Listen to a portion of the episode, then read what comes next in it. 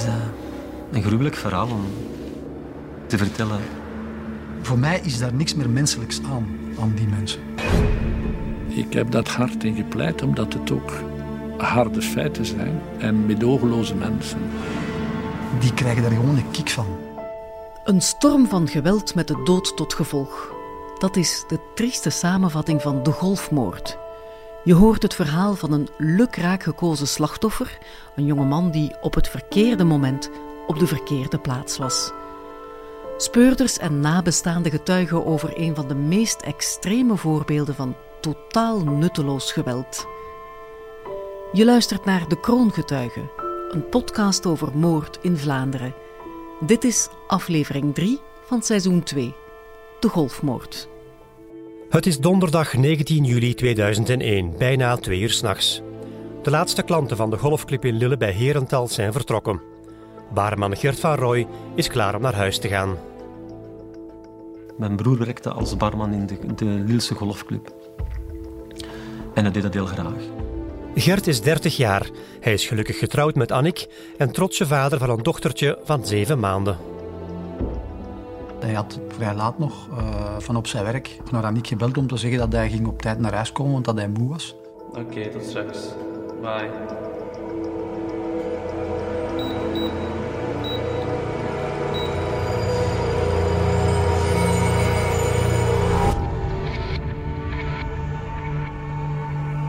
Annick was dan morgens vroeg wakker geworden en uh, hij was dus blijkbaar niet thuis. Ik zeg van, hoe, hij komt niet thuis. Het was helemaal Gert niet. Dus dat je denkt van, tja, ik zou nog niet denken van die is op zwier. Of, omdat je Gert zo goed kent, dat je zegt van, ja, dat is een hele verantwoordelijke. Zo. De vrouw van Gert begint meteen rond te bellen. Hij is niet meer op zijn werk en ook van zijn auto is er geen spoor. Ze maakt zich elk uur meer zorgen. Stilletjes aan begon uiteraard bij ons ook die, die ongerustheid te groeien. Van ja, dat is toen toch wel eigenaardig dat hij helemaal niks laat horen. En, uh... Je weet niet wat je moet denken. Je, je denkt wel van oei, dat is, dat is, er klopt iets niet. Gert zijn vrouw is nu echt ongerust. Ze is ervan overtuigd dat er iets ergs moet gebeurd zijn. Annick die heeft altijd geweten dat er inderdaad iets niet klopte. Zij kende haar partner ook door en door uiteraard. Diezelfde middag gaat Annick de verdwijning van haar man aangeven bij de politie van Hemiksem. Alles sprak erin uit dat eh, de dame dicht meende dat het serieus was. Het een soort misschien ook een buikgevoel, weet ik veel, maar dat kwam echt ernstig over. We zijn uiteraard direct in actie geschoten. Onmiddellijk is er een patrouille vertrokken naar Lille, naar de bar waar hij werkte. Er is navraag gedaan in de omgeving. Onmiddellijk daarop is ook het traject afgereden langs de autostrade, de normale weg die Gert uh, volgt. Ik denk zo dat er op een bepaald moment een helikopter uh, opgevorderd geweest was om, om het traject af te gaan dat hij normaal met de wagen deed om naar huis te komen. Om te kijken of hij ergens een ongeval had gehad of ergens de kant was ingereden. Uit vermoeidheid, in slaap gevallen. Maar de zoekactie levert niets op. Ook s'nachts wordt er verder gezocht dan zijn we op een bepaald moment zelf ook in actie getreden in die zin dat we onder andere met een heleboel vrienden van de scouts uh, daar de buurt van, van de Lilse Bergen in, en de golfclub gaan, gaan uh, zoeken, uh, met wagens gaan rondrijden. Dat is zo verder gaan eigenlijk bijna heel de nacht en constant bijna werd er briefing gegeven op de hoogte gehouden van al wat er gebeurde zonder resultaten. En je wordt langer wanhopiger, je begint op een duur overal te zoeken. Je, dan, krijgt dan tips van, van, van mensen van, ja, misschien is die daar gezien. Of uh, je weet op den duur dat er toch iets, iets misdadig in het spel is.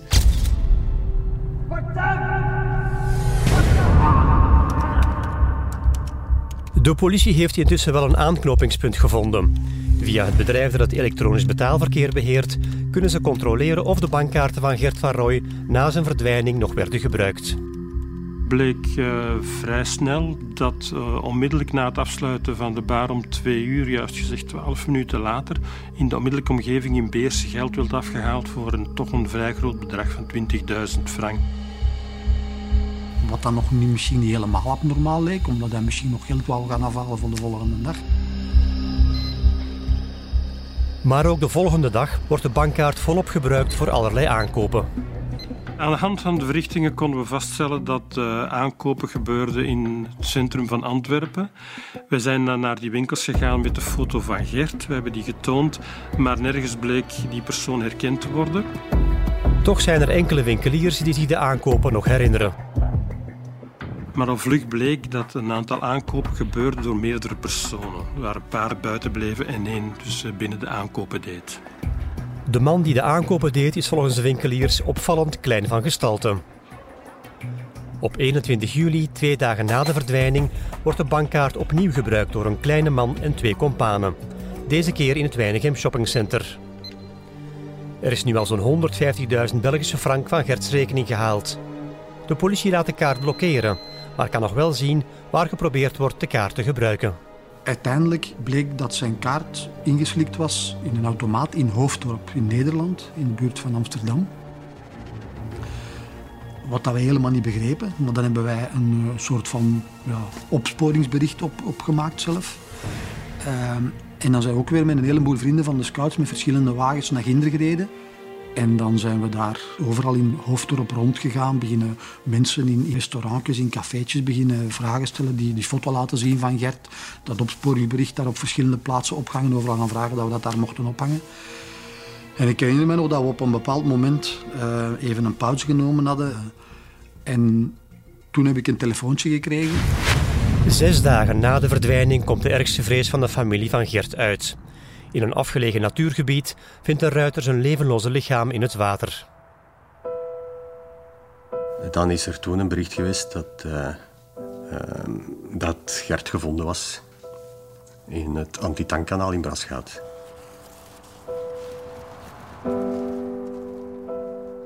Ja, dat was natuurlijk algehele verslagenheid bij iedereen, want dat was eigenlijk iets wat op dat moment niemand had zien aankomen. Dus dan gaat uw wereld, ja, die stort helemaal in. Ik, ik ben toen naar huis gereden. Ik herinner me nog in een soort, in, in, in een waas. Ik, ik kon me achteraf van die rit niks herinneren. Hij is gevonden door een dame die met de paard ging rijden, zo'n Amazone daar, uh, die op een bepaald moment iets zag liggen in het water, was ze, waarvan ze eerst dacht dat het een pop was, maar bleek achteraf uh, mijn broer te zijn. De echtgenoten van Gert, zijn dochtertje, zijn vader en drie broers blijven ontredderd achter.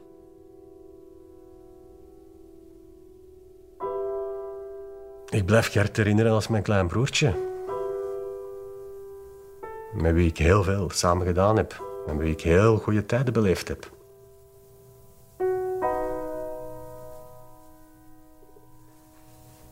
Ik zal Gert blijven herinneren als een familieman. Die het altijd plezier wou maken in familieband. Ik zal hem ook blijven herinneren als ongelooflijk gelukkige vader van een dochtertje dat toen hij vermoord werd acht maanden was. Hij was zo fier op zijn dochter.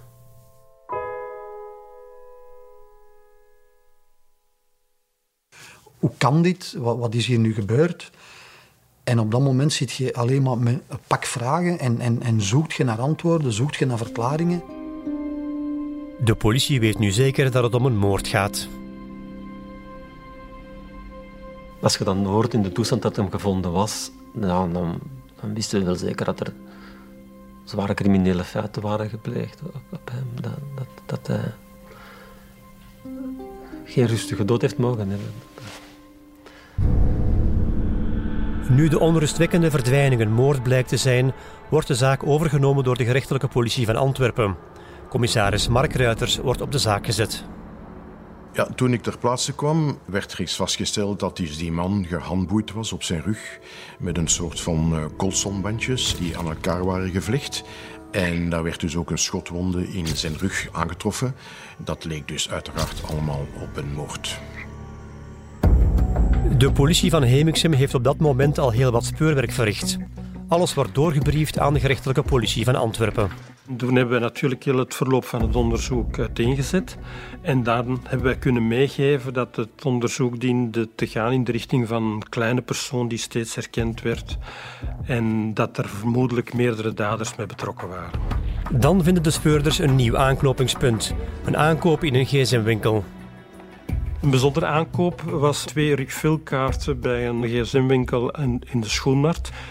Het bijzondere aankoop omdat het bedrag nogal groot was, 2 maal 1000 frank. En omdat het een kaart is waarbij men bestaand nummer uh, kan herladen. Op hetzelfde moment ontdekken de speurders dat een onbekende een simkaart in het gsm-toestel van Gert van Rooij heeft gestoken. Het blijkt te gaan om een kaart van telecomoperator Orange.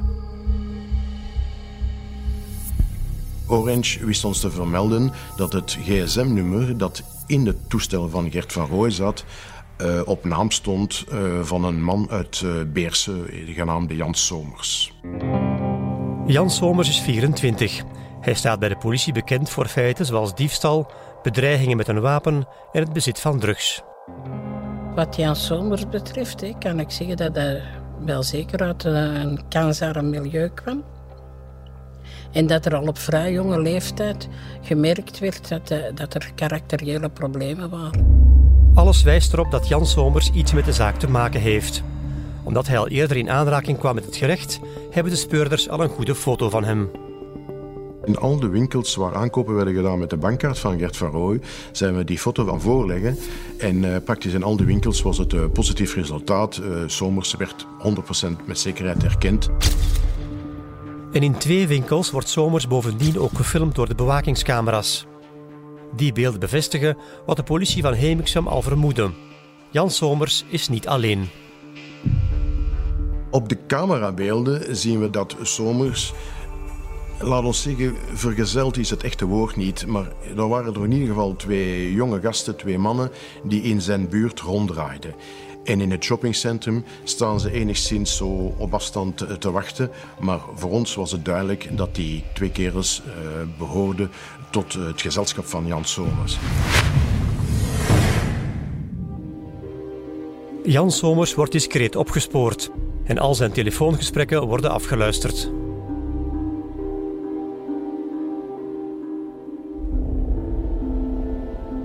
Voor zover ik me herinner, belde Somers zelf weinig, maar hij kreeg veel oproepen binnen. En op een gegeven moment zijn er toch twee belangrijke gesprekken. Eentje die hij voert met een zekere Kevin. En die twee zijn al praten, heel stil. En, en Somers informeert naar zijn gemoedstoestand. En hij vraagt zo, ja, hoe is het met jou? En een ander antwoord, ja, het gaat wel. En wij voelden aan dat er, dat er uit dat gesprek dat die Kevin wel eens een man zou kunnen zijn die meer wist over de feiten. Een ander gesprek is dat uh, Somers dus afspreekt met uh, een aantal vrienden vrijdag, de 27 juli, s'avonds in een café in Turnhout. Dat was voor ons dan het moment om Somers daar trachten te interpelleren. Die avond houden de agenten het café in Turnhout, waar Somers heeft afgesproken met zijn vrienden, in de gaten. Ook het interventieteam is aanwezig, want Somers kan wel eens gewapend zijn. We hebben dienen te wachten tot uh, 2 uur 30 s morgens. Hij verliet de Pike en is dan het centrum uitgewandeld. En daar heeft dus het uh, bijzondere interventieteam uh, toegeslagen. Om half drie s'nachts na een nachtje uit eindigt Jan Somers uiteindelijk in een verhoorkamer van de politie.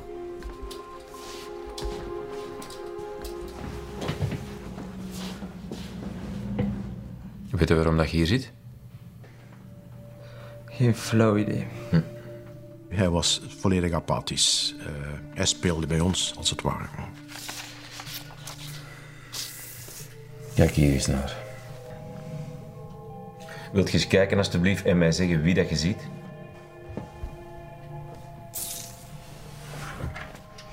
Mezelf. Weet je waar dat is? Nope. In de winkel Gramo, aan de Vetterstraat. Op 19 juli hebben we daar een oplader gekocht voor een gsm. En je hebt dat betaald met een bankcontactkaart. Klopt dat? Ik antwoord daar niet. En die bankcontactkaart die was van een man die een beetje ervoor gestorven is in verdachte omstandigheden. Wat heb je daarop te zeggen? Dat ik u niet antwoord. Vandaag niet, morgen niet, nooit niet.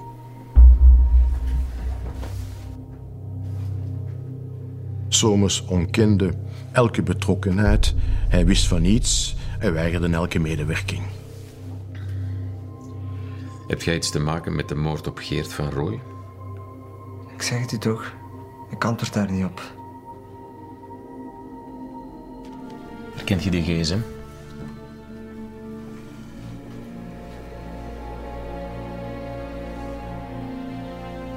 Kom aan, wil eens gewoon antwoorden?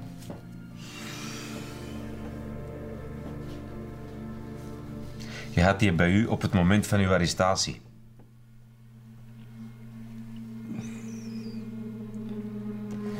Luistert, het gaat hier over een slachtoffer van amper 30 jaar. Een vader, een papa. Zijn dochtertje is nog geen acht maanden. Is dat mijn probleem? Hetgeen dat er vooral opviel, dat was het, het koele, het kille, het totale gebrek aan empathie naar het slachtoffer toe. Hè?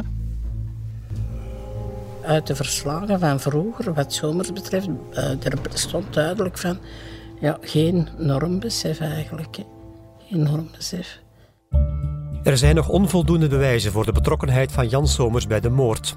Het is voor de politie belangrijk de twee andere mannen op te sporen, die door getuigen en bewakingscamera's werden gezien toen Somers ging winkelen met de bankkaart van het slachtoffer. De zaterdagmorgen heb ik dan dringend de federale politie van Beersen gevraagd om naar mijn kantoor te komen. Jan Somers is afkomstig van Beersen. De gemeente ligt langs de E34 vlakbij Turnhout, maar ook vlakbij de Lilse Golfclub, de plaats waar Gert van Rooij werkte. Die mensen kenden uiteraard ook heel het criminele milieu van Beersen en omstreken tot het Turnhoutse toe. En die kennis levert onmiddellijk iets op, want de agenten van Beersen herkennen meteen een van beide mannen, Igor Vijs. Vijs liep al eerder veroordelingen op voor diefstal en allerlei drugsmisdrijven. Na wat rondvragen wordt ook de andere man op de beelden herkend. En toen viel de naam van Kevin Willemsen. Kevin, die naam kwam ook voor in een telefonisch gesprek dat wij hadden kunnen afluisteren van Somers met een zekere Kevin. De onderzoeksrechter schrijft meteen een arrestatiebevel uit tegen de twee mannen. Tien dagen na de moord wordt Igor Vijs aangehouden in zijn woning in Turnhout. Ik was er persoonlijk bij aanwezig en ik herinner me goed dat, uh, dat uh, Vijs nog in zijn bed lag samen met zijn vriendin en dat in de andere kamer uh, zijn twee kindjes lagen van 1 en 2 jaar oud. Er komt wat speurwerk aan te pas om Kevin Willemsen te vinden, want hij heeft geen officieel adres meer. Na een bevraging komen wij terecht eigenlijk in Lommel, waar Willemsen een achterkamer huurde van een oude hoeve. En daar is uh, ook de zondagmiddag Willemsen aangetroffen samen met zijn vriendin in de woning en ook gearresteerd. Willemsen was uh, extreem rechts. Hij had duidelijk uh, sympathie voor de nazi's. Zijn kamer was dus versierd met foto's van Hitler, symbolen van de SS. Willemsen was ook al meermaals betrokken bij vechtpartijen waar racisme aan de grondslag lag.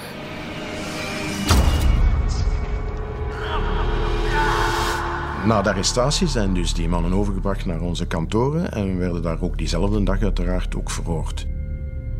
In tegenstelling tot Jan Somers leggen Vijs en Willemsen wel bekentenissen af. Maar ze schuiven allebei zoveel mogelijk de schuld in de schoenen van de anderen.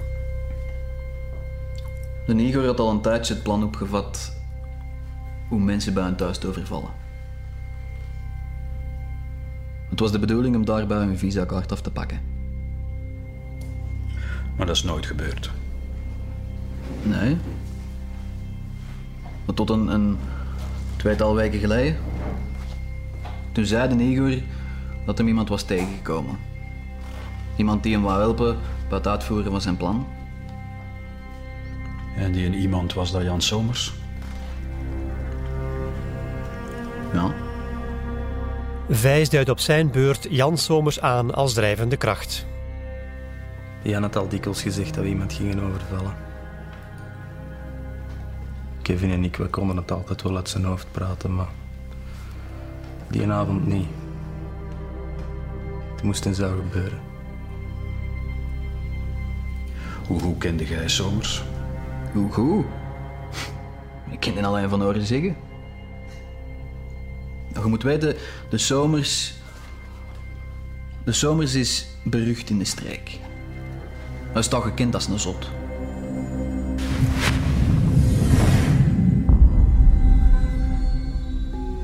Jan Somers wordt geconfronteerd met de verklaringen van zijn twee kompanen. Hij staat nu met de rug tegen de muur. Ontkennen heeft geen zin meer.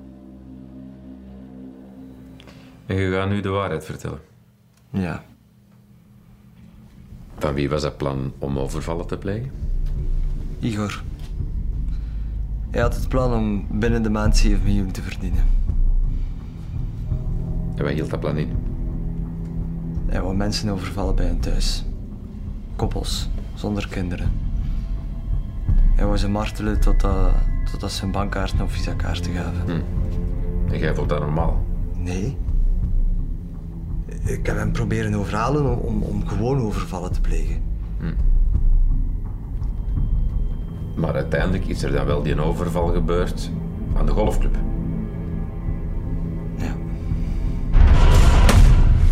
Wie uiteindelijk het initiatief nam, blijft onduidelijk. Maar over de feiten verklaren de drie daders in grote lijnen hetzelfde. Drie dagen voor de moord begint het drietal de zoektocht naar een slachtoffer voor een overval. Kevin zorgt voor de wagen en neemt ook een vuurwapen mee.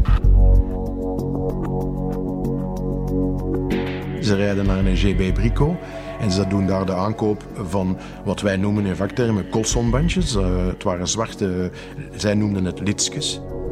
En dan rijden ze rond, heel een dag tot s'avonds toe.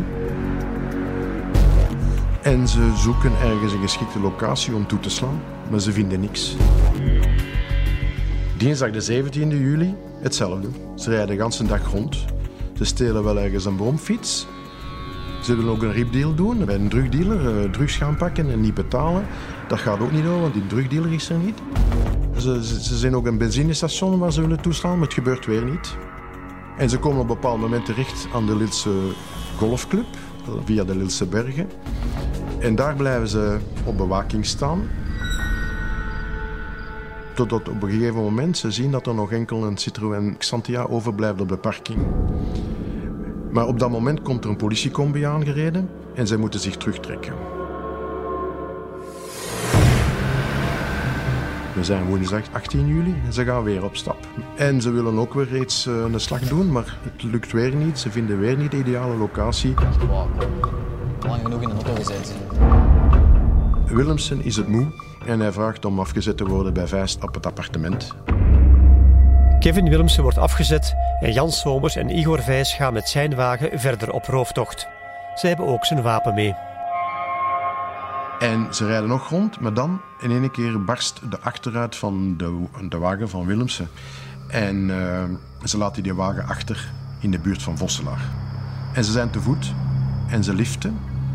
Er stopt een man die naar de kust wilde rijden, een man van Beersen, maar die eerst nog zijn was moest afzetten bij familie. Ze stappen in, zomers achteraan, kunt u weer voorstellen, gewapend. Vijs vooraan en ze praten over familie, over kindjes, over van alles en nog wat. Die man is wel zo slim om zijn portefeuille mee binnen te nemen wanneer hij de was gaat afzetten. En is dan ook nog zo vriendelijk om Somers en Vijs af te zetten aan het begin van de Lilse bergen. Zonder het te beseffen ontsnapt de man aan een mogelijk fatale overval. Somers en Vijs lopen te voet verder. Ze komen aan rond de late avond aan de Lilse Golfclub, waar nog een aantal wagens op de parking staan.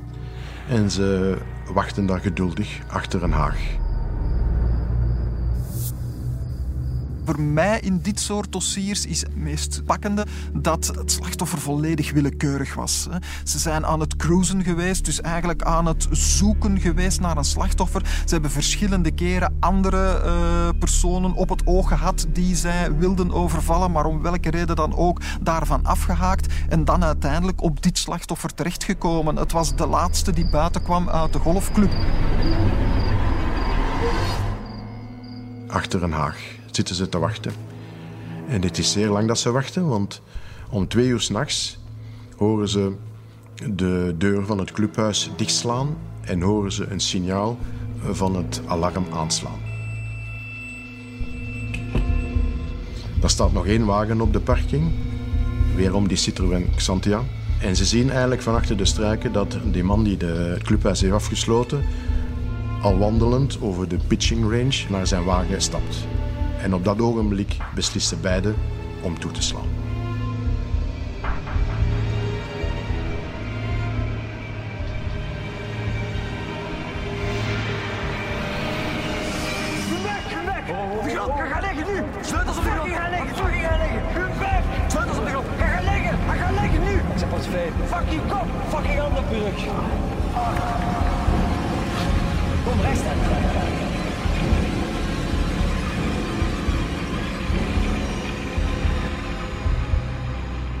heeft het slachtoffer vastgebonden?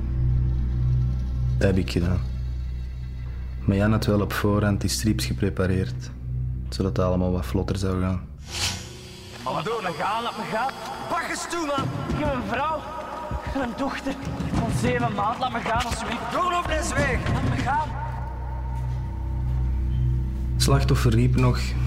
Mannen, please, ik heb een vriendin en een kindje van zeven maand. Maar Jan had daar geen oren naar. Gert van Rooij wordt in de koffer van zijn eigen wagen gegooid.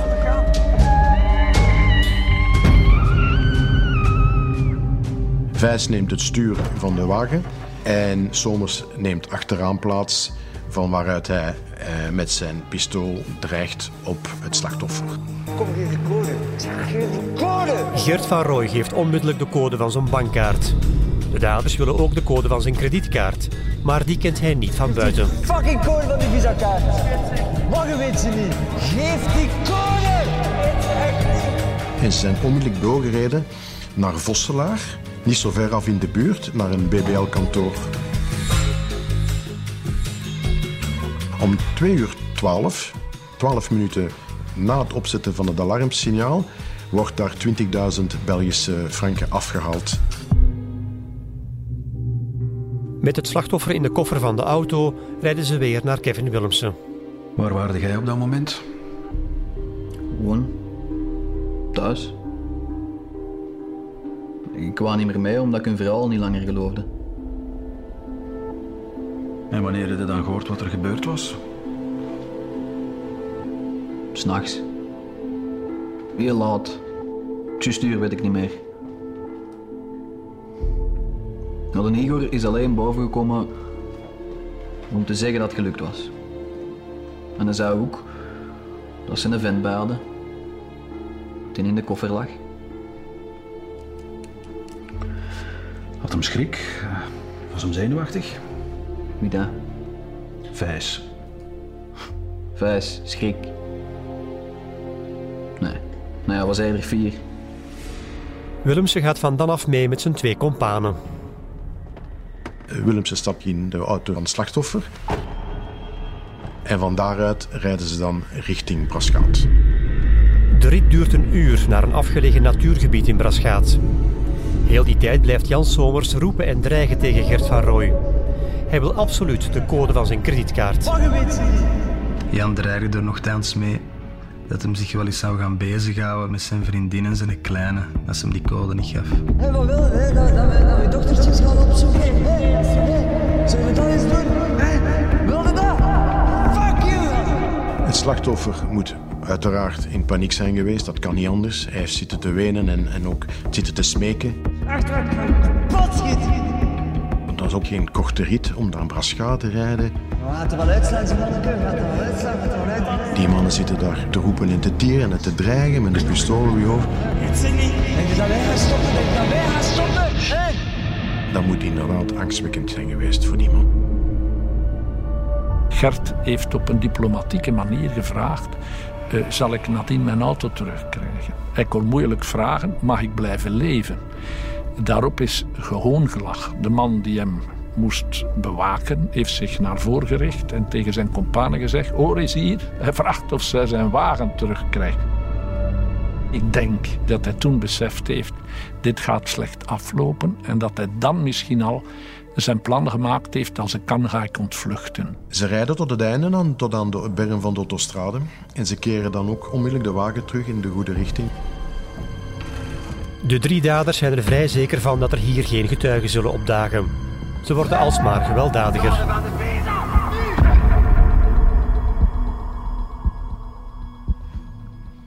En waar waarde jij toen dat, dat allemaal bezig was? Ik heb niks gezien. Ik was in een auto blijven zitten. Ik had last van mijn maag. De spanning waarschijnlijk. Hij heeft niks niet meer gedaan. Maar die heeft ook niets gedaan om iets te stoppen. Die heeft daar blijven zitten en die heeft dan achteraf verklaard. Uh, het akelige gehuil van mijn broer. Van de mensen in doods, uh, doodstrijd. En die mannen zijn dan als beesten tekeer gegaan.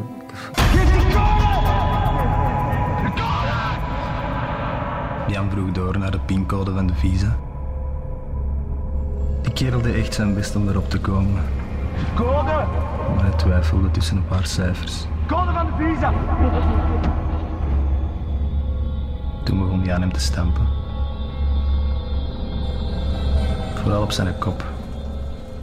En in zijn ribben.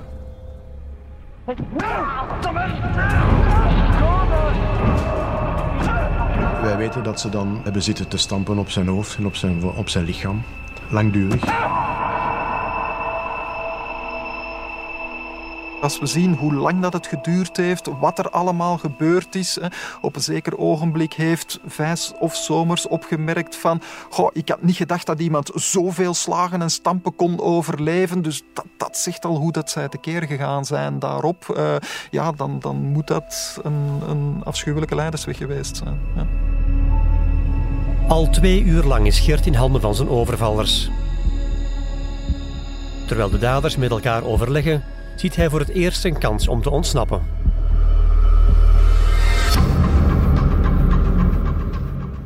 Ja, die gast die sprong opeens recht.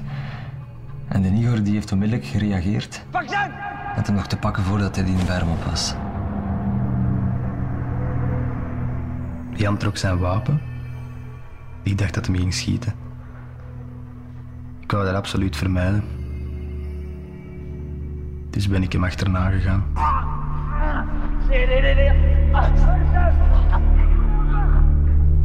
Jan riep dat ik zijn nek moest breken. Maar ik zei dat ik dat niet kon. Hij zei, in paniek dat ik hem moest komen helpen. Hij was hem aan het wurgen. Maar dat ging niet, want hij had, een stierennek volgens Igor. Die spot die in dat taalgebruik zit. Och, ik krijg hem zijn nek niet gebroken, want hij heeft een stierennek. Dat, dat op zich is zo afschuwelijk. Het derde bendelid, Kevin Willemsen, zit nog altijd in de auto.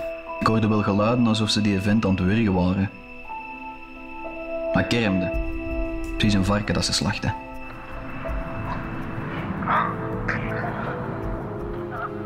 Ze hebben hem dan terug naar beneden gesleurd. Daar hebben ze hem dan terug gehandboet. En dan wisten ze het eigenlijk niet meer. Ze hebben hem rechtgetrokken en dan zijn ze zitten rond te wandelen in het bos daar. Ze duwen Gert voor hen uit en hij komt in het water terecht van het oude antitankanaal. Somers heeft het wapen vast. Volgens hem spoorde Igor Vijs hem voortdurend aan om te schieten.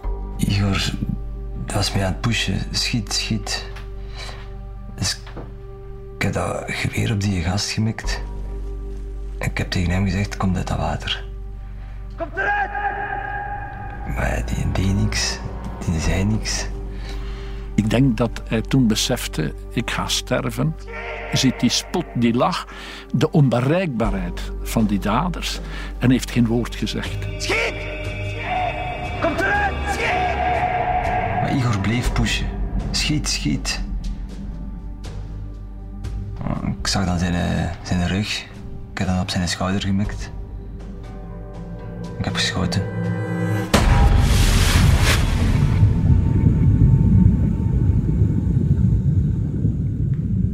We zijn toen naar de auto gestapt.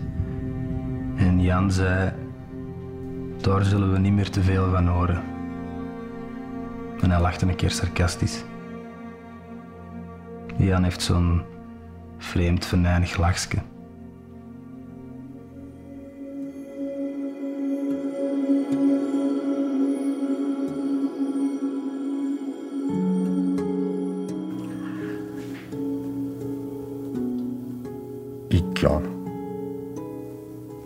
vraag me nog altijd af waarom. En, en ik kan daar ook geen enkel rationeel antwoord op vinden, uiteraard. Eh, Bij mij zit er nog altijd inwendig en een, enorme woede om wat dat daar gebeurd is. Ehm, ik denk dat er geen enkel weldenkend mens ook maar kan begrijpen hoe iemand in staat is om dat soort dingen te doen. Hij moest eraan, hè. Hij moest eraan. Ze konden hem waarschijnlijk niet meer terug meenemen. Is geen andere oplossing voor hun. Ze waren zodanig geagiteerd. Dat zat uh, vreselijk. Drie dagen lang hebben ze zitten zoeken naar een slachtoffer. Het had die vriendelijke man kunnen zijn die de, die de was aan het wegbrengen was. Het had iedereen kunnen zijn die drie dagen. Hè. Gert van Rooij was het willekeurig slachtoffer van een zinloze moord. De drie daders rijden naar Antwerpen en laten de wagen van Gert onderweg achter. Het is al ochtend als ze in het centrum aankomen. Ze hadden dan een kamer gehuurd met z'n drieën. Ze moesten toch een beetje rusten, maar samen blijven. Want de solidariteit was toen groot. Ze hadden de kick van hun leven gehad. Ik denk als men eh, dergelijke feiten pleegt, het eerste wat men niet doet, dat is goed slapen. Maar dat was blijkbaar allemaal geen probleem. Dus. Na een korte nachtrust trekt het drietal de stad in. En dan zijn ze gaan winkelen, want ze hebben geld en dat was belangrijk. Het feest kon beginnen, geld afhalen, inkopen doen. Dat dan weer aan de helft van de prijs verkopen om op die manier cashgeld te hebben. En ook de volgende dag gaat het onbezonnen winkelen gewoon door. Ze hebben zich eens verwend, maar als je dan ziet wat ze aankopen.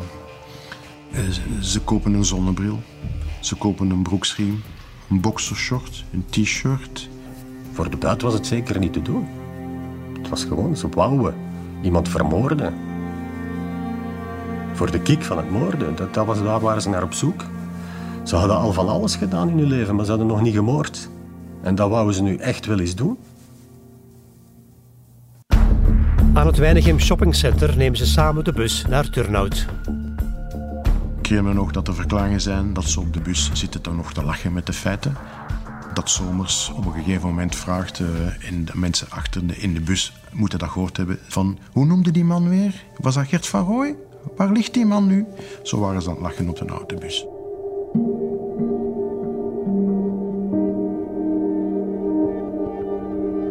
Ze waren met z'n drieën. Wat dat voor mij er ook op duidt dat ze laf zijn en dat ze inderdaad eh, in het groepsgevoel zich proberen sterk te maken om, om hun zinloze daden te, te vervullen. De drie daders zijn opgepakt en hebben de feiten bekend. Ter voorbereiding van hun proces wordt een moraliteitsonderzoek en een reconstructie uitgevoerd.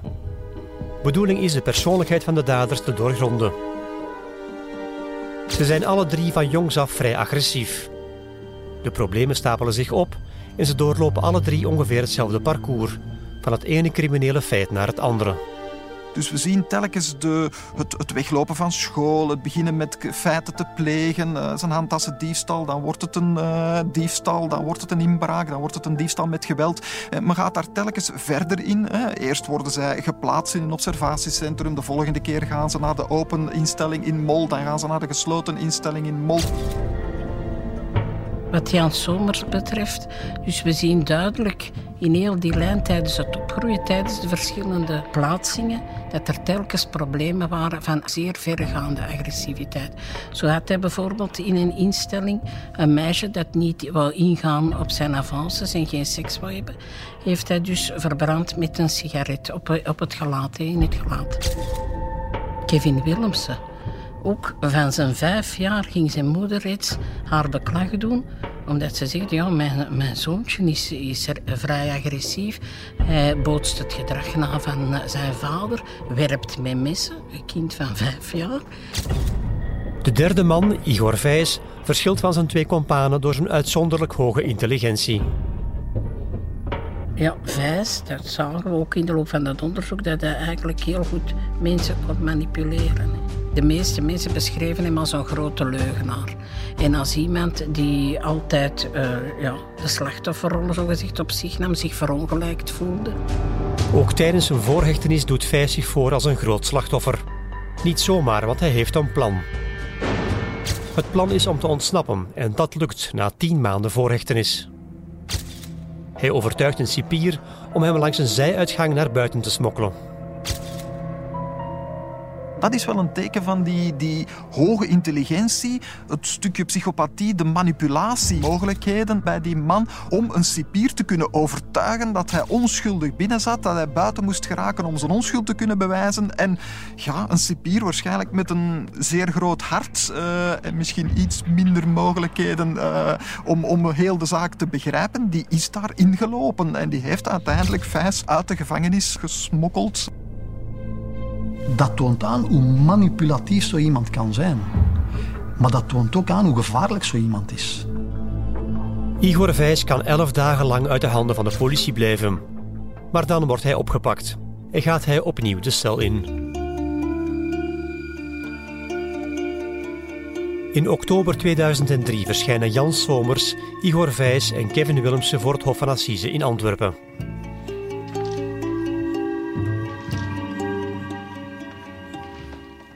Heel bizarre ervaring dat jij naar een assiseproces moet gaan als slachtoffer. Dat heeft een geweldige impact. En dan word je geconfronteerd met die monsters. Dan krijg je die in gezicht. Wat moet je daarvan denken? Die zien er angstwekkend normaal uit soms. Maar je weet dat die super, super, super gevaarlijk zijn. En je weet wat die je broer hebben aangedaan. En dat is heel moeilijk om die mensen onder ogen te komen. De drie beklaagden tonen bovendien geen enkele emotie. Voor hen was dat een, een, normale zaak. Zij waren daar niet zenuwachtig voor. Of zij vonden dat, ja... Het was voor hen niet heel speciaal, een indruk. Terwijl ze eigenlijk toch zeer ernstige feiten hadden gepleegd. Die gevoelloosheid van die drie mensen, die was immens. Dus eigenlijk onbetrokken, in niets inzitten met slachtoffer, met de familie dat is iets dat me de rest van mijn leven zal bijblijven. De kilheid en de, de onmenselijkheid van die daders. Dus voor mij zijn dat, zijn dat geen mensen, dat zijn geen personen. Dat, dat is gewoon kwaad. Men heeft hem ook een keer gepeild, denk ik, of dat hij spijt had van die zaken. En heeft dan letterlijk, denk ik, antwoordsmij altijd bijgebleven van... Spijt van wat? Iets wat ik niet voel daar kan ik ook uh, niks over zeggen. Ik voel niks van binnen.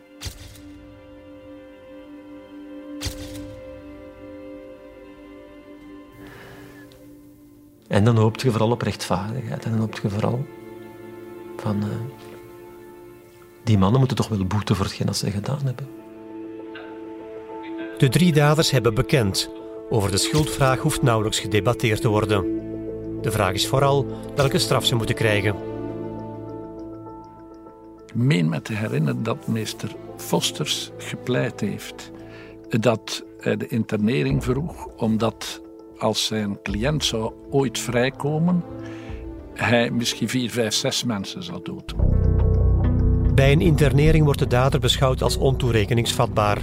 Hij is een patiënt met een geestesstoornis die in een gesloten instelling door een doktersteam moet opgevolgd worden. De dader kan de gesloten instelling pas verlaten wanneer de dokters hem als ongevaarlijk voor de maatschappij beschouwen. Wanneer dat exact is, is op voorhand heel moeilijk in te schatten. Het belangrijkste verschil met een gewone gevangenis is de intensieve psychologische begeleiding. Een achtergrond van een internering is natuurlijk niet het straffen, maar het, het begeleiden en het voorkomen van nieuwe feiten natuurlijk. Dus in dat opzicht was dat eigenlijk op dat moment mijn hoofdbetrachting. Uh... Het is zeer eerlijk gepleit. Maar dat was natuurlijk geen argument voor ontoerekeningsvatbaarheid, want dan ging hij wellicht nog vroeger vrijkomen. Dat is ook de reden waarom ik er met tegen verzet heb. Het Hof wil geen internering voor Jan Somers. Ze verklaart de daders toerekeningsvatbaar. Ze krijgen alle drie de zwaarste straf: levenslang. Ik denk dat de strafmaat perfect is geweest. Eh, levenslang was de logica samen uit, samen thuis levenslang. Dat voor mensen van die leeftijd is toch vrij uitzonderlijk. Heel dikwijls wordt er toch wel rekening gehouden met een moeilijke milieu waarin de mensen zijn opgegroeid. De jeugdige leeftijd. Maar in deze was dat ja, carrément levenslang, omwille van de gruwel van de feiten en de houding. Dus ik hoop ja, dat men inderdaad de man die dat toen veroordeeld is, dat dat niet de man zal zijn die dat men opnieuw zal vrijlaten, maar dat het iemand is die de nodige correcties ondertussen gekregen heeft of aangeleerd heeft of de nodige begeleiding heeft.